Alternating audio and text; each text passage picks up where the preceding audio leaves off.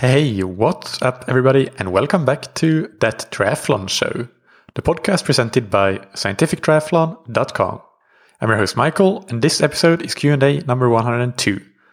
So last week I said that we would be talking about uh, some supplements today, but actually I am still going to push it forward to next week because of the fact that we just had an episode on Monday about biomarkers and blood testing and it would just be too much of the same thing for one week, I think. So I took another question for this week and we'll go to the supplements question in uh, next week's Q&A episode. So next Thursday. Before we get, get into today's question, big thanks to Precision Hydration for sponsoring the podcast. You can find them on precisionhydration.com.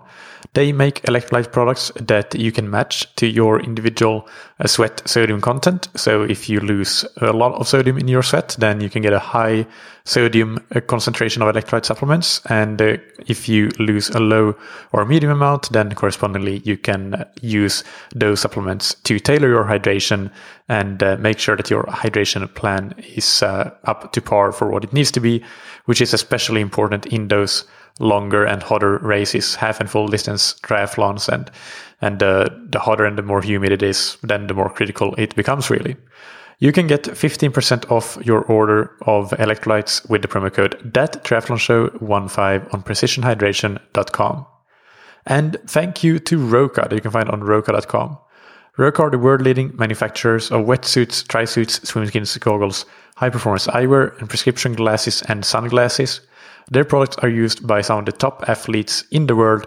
Uh, in triathlon, we have examples like uh, Katie Zaferes, Lucy Charles Barclay, Mario Mola, Javier Gomez, and many, many others. Uh, you can get 20% off your order of Roka products on roka.com forward slash TTS, where you will get your discount code. Now let's get on to today's question, which is from Matt in the Netherlands, who writes, Love the show. I was wondering if you have any insight into the following run based question. When training for an Ironman marathon, should you base your training on your goal Ironman marathon pace, or should you base your training on closer to your fresh marathon pace or your open marathon pace? I understand the need for specificity, but it seems to me that if you train for, let's say, a 5 minutes per kilometer paced Ironman marathon, there is a good good chance that the fastest you can run that that's the fastest you can run and you you're likely to drop off from there. And I assume that Matt means in within the race itself here. Whereas if you train for 440 per kilometer, 4 minutes 40 seconds per kilometer, then that 5 minutes per kilometer pace will feel more comfortable and sustainable on race day. Any thoughts about this question? Thank you, Matt. All right, Matt, thank you for your question. This is a, really good and interesting question. And the reality is that for the vast majority of age group athletes, your Ironman marathon pace is somewhere in your zone two in a five zone system. So it's a relatively low intensity. This means that if you are doing the majority of your run training in zone two, which it's fair to say you probably should be doing, and we talked about this uh, a lot on this podcast in many interviews, in many Q and A's, that the, that low intensity training needs to be the bulk of it. But low intensity mo- more often than not tends to mean zone two, at least for age group athletes. A- anyway, it's fair to say that you should be doing a lot of zone two training anyway in your training. And that means by definition that you're probably doing a lot of Ironman marathon specific run training, uh, or at least close enough to that for it to be the case. So you can argue that Ironman marathon pace may be towards the upper end of zone two, at least for uh, the relatively fit, uh, the the ones that are fr- uh, front in front of the mid of the pack, so to say. Uh, the upper end of zone two might be where you want to be targeting your Ironman marathon pace if you're looking for really, really high level specificity. But still, I would say that on your general endurance runs in zone two, when you're feeling reasonably fresh and recovered, you probably end up running a lot of your runs in that mid to high end of zone two anyway. And in addition, uh, I, for one, as a coach, I like to prescribe quote unquote aerobic threshold runs to my athletes or LT1 runs. And the objective there is simply to accumulate time at the high end of zone two, usually around 85% of threshold pace or so. And uh, this run will generally be uh, a little bit longer. So it could be a 75 minute run or a 90 minute run or something like that. And that would uh, also be very specific training for the Ironman marathon, or quite reasonably specific, at least in terms of pace, it would be uh, very specific. But the reason that I prescribe that kind of session is not for specificity. It's simply that I believe that training at that high end of zone two, which is still really, really aerobic with no accumulation of lactate or other metabolites, I believe that it's very effective for general improvements in fitness and in running capacity regardless of if you're training for an Ironman or a sprint distance or a 5K on the track. So you are already alluding to a problem though with uh, assuming that running at goal Ironman pace would translate to specificity when you're saying that you are likely to drop off from there. And reading between the lines yes because of fatigue. You're going to fatigue probably in that uh, in in that Ironman marathon. And it's a very, and the reason for that is that it's a very dif- different thing to run the marathon when you have done five, six, seven, eight, or however many hours of swimming and biking before you're starting the marathon compared to running the marathon in a fresh state. So while the pace in itself may be specific, there are many things, including both peripheral and central fatigue factors, that will be very, very different when you're running the Ironman marathon compared to when you're just running your Ironman marathon target pace in training when you're reasonably fresh. So, in that sense, your question of whether open marathon pace might be a better level to train at makes sense because it adds a bit more of a challenge to compensate for all of these additional challenges we will experience on race day fatigue factors and uh, lower energy stores after the long day out and so on. And I would say that there are plenty of benefits of introducing this kind of open marathon pace training into your schedule. But uh, to me, at least the way I think about it, it, the reason is really not to do with the fact that it it's a marathon pace per se, but it's about what's happening physiologically, biomechanically, and uh, in terms of metabolically energy levels when we run at that pace. So really, what I'm after when I prescribe kind of open marathon pace in Ironman training for my athletes. It really is, and I sometimes use open marathon pace. Sometimes I just say go out and run in zone three, maybe mid zone three, maybe low zone three, sometimes even high zone three. But uh, usually in this case, when we're talking about open marathon pace, it would be more like uh, more like mid zone three or even low zone three. Uh, so uh, anyway, uh, getting back to the point here, the point isn't that it's got marathon in it. That, that's not the point because it's about zone three. It's about getting running slightly faster than that aerobic threshold at the high end of zone two, uh, but not running too fast, not running too close to the anaerobic threshold. That's what we're after. And uh, for that reason, for slower runners, uh, let's say you're running a half marathon in around two hours or slower than that, maybe even one one hour fifty or slower than that then you might actually, I, I might actually prescribe half marathon pace rather than open marathon pace for the similar type of, of workout here that we're talking about. And uh, the reason for doing this, and the reason that I think this is beneficial for Ironman training, is that when you do these types of runs, then compared to running in zone two, you will be using muscle glycogen, so your carbohydrate stores, at a significantly higher rate than you did when you were running in zone two. You will also be much quicker to trigger other fatigue responses like reduced neural drive and motor unit excitability that uh, occur at some point regardless of intensity. But when intensity is higher, uh, these responses occur much quicker. So basically, we're kind of like fast tracking the uh, the time at which you encounter both sort of metabolic limitations you're you're running low on muscle glycogen and you're running into fatigue mounting fatigue uh, both at a central and peripheral level. Uh, we cannot with a single run workout completely simulate having done a 3.8 kilometer swim and 180 kilometer bike ride. Uh, but uh, if you spend extended duration at that kind of zone 3 uh, run pace then you can get the body to a state that at least more closely simulates these fatigue effects. So you can get some beneficial adaptations in terms of, again, as I mentioned, simulating low glycogen in the muscle, central fatigue components, and like the neural drive, motor unit excitability, and even biomechanical aspects of fatigue. Like, for example, do you start to drop your hips when you reach a certain point of fatigue? Do you lose the springiness in your step when you reach a certain point of fatigue? These are biomechanical aspects that we uh, that we can practice. We can get to a point where we are actually getting specificity of fatigue, and we can train through that. So uh, I would say that uh, extended duration, moderate intensity training, for example, marathon pace, if you want to call it that, is great Ironman preparation for these reasons. I can give examples of some of my favorite workouts, and uh, one would be to do a long tempo run. So maybe even start by 30 minutes at mid to high zone two, and then follow that up by 40 to 45 minutes somewhere within zone three. And uh, that so that would be one example, and another example would be a progression run where you accumulate a lot of time at first at lower intensities, so up to zone two, but then towards the end you gradually uh, increase pace and uh, progress those moderate intensities.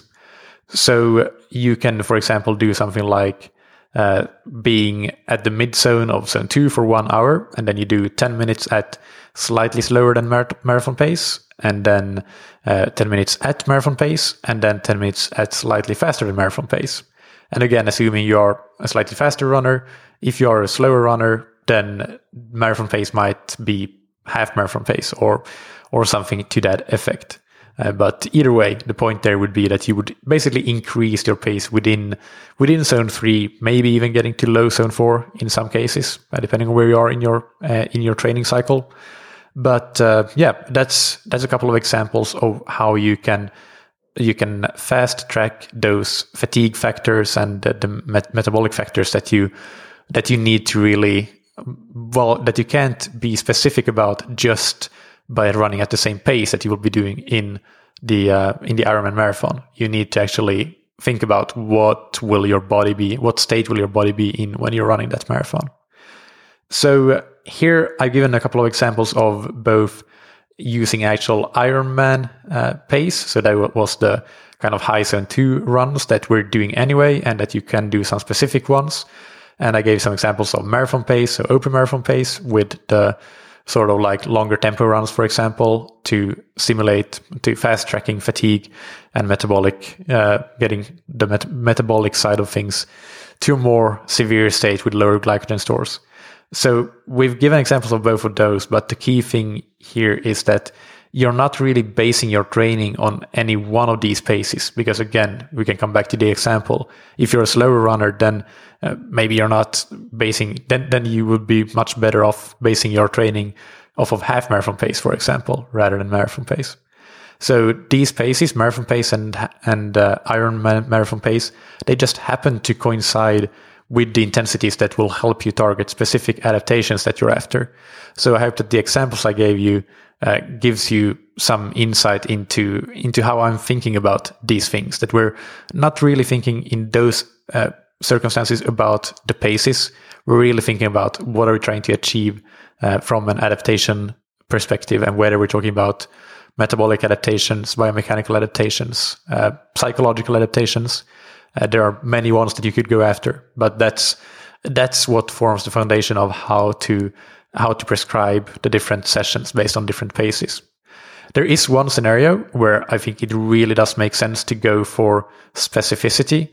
And that is when we're doing simulation workouts and they really have to be in the form of brick workouts in the case of Ironman training in particular, because it's, as I said, difficult, if not impossible to simulate the amount of decreased uh, energy stores that you will have and the buildup of fatigue over long durations any other way. You can't do a run that long in training. It will just um, have you recover for so long that it's not worth it. So what you would do then is you would do a long bike ride and probably you would have some longer segments at Ironman race pace in that ride and then go out and do a brick run after. And I do think that in this kind of simulation workout, the pace that you should be targeting, and this is for specificity reasons would be Ironman race pace. That will be highly specific training, of course, which is good. You need to have some of that. But also, it will be really useful for you to help validate both your target pace on the run and your target power on the bike.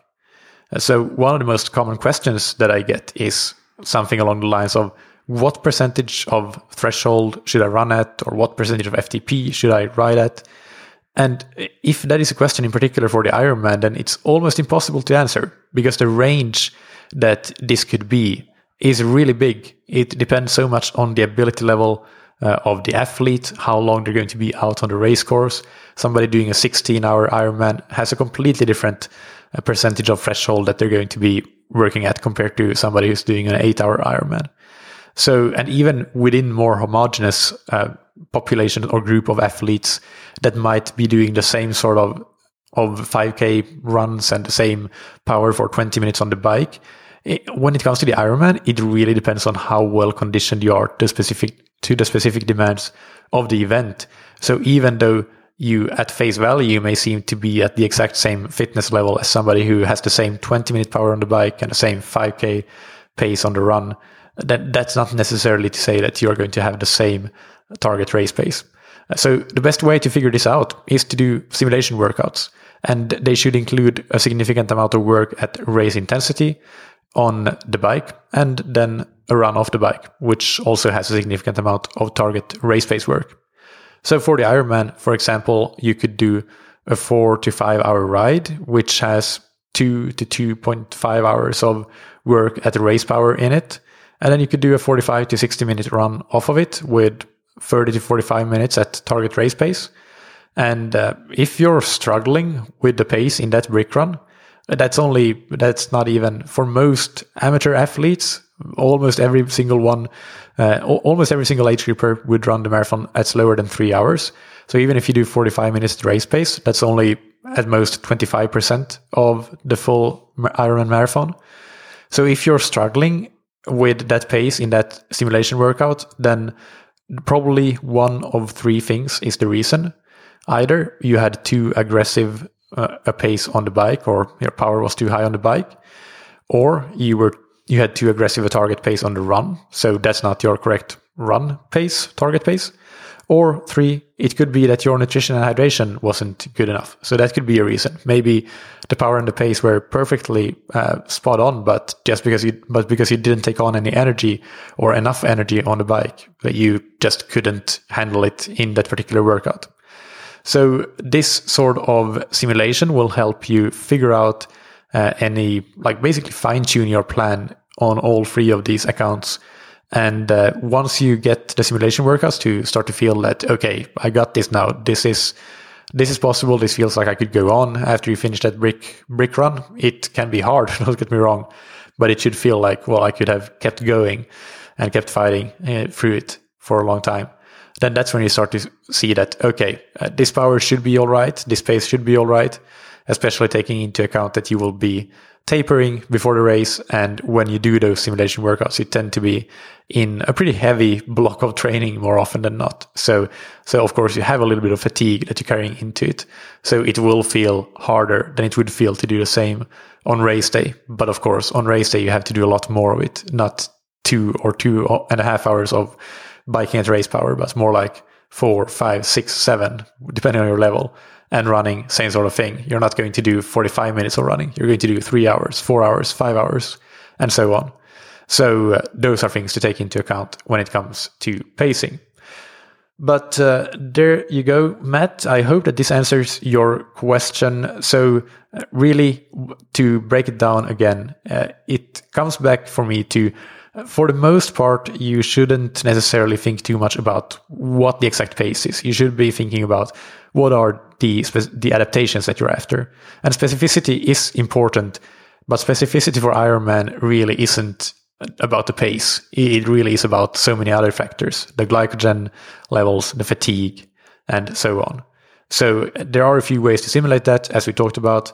But when it comes to pacing, you shouldn't need to you shouldn't really think about specificity because that's not where the specific, specificity comes in. The paces you choose in your normal day-to-day training is more about trying to target specific adaptations that you want to occur and you should select paces according to that. And there is a room in the program for paces corresponding both to target ironman pace that would be your bread and butter zone 2 mid to high zone 2 runs and for open marathon pace, which would be more like tempo runs, which can have a big positive impact on your capacity to perform in the Ironman. So there you go. Thank you for questions. And for everybody else, keep sending in those questions to Mikael at scientifictriathlon.com. And it's Mikael with a K. And uh, especially looking forward to getting some beginner questions because it always feels like I'm getting a lot of questions that are a bit more on the advanced side. And I would be so happy to answer some beginner questions as well. You can find this Q&A and all previous Q&As on scientifictriathlon.com. And while you're there, check out the information about training plans and coaching services. And uh, do send me an email if you have any questions about, about those. On Monday, I interviewed sports scientist Teun van Erp, who is uh, a sports scientist from the Netherlands, uh, currently uh, working in or doing his postdoc in South Africa. But he spent many years as the sports scientist of, of professional cycling team, Team Sunweb. So we talk about a lot of interesting things, including how professional cyclists train, but also his research on the best ways to measure training load. So stay subscribed. And if you are a big fan of the podcast, a rating and a review would be fantastic. Big thank you to Rob Matthews in the UK, who submitted a rating and review last week. Uh, please, if you are a long-time listener and follower of the podcast and you enjoy it, you're getting value from it, then follow Rob's example and uh, spend a couple of minutes to leave a rating and review. It really helps a lot. Thank you to Precision Hydration that you can find on precisionhydration.com.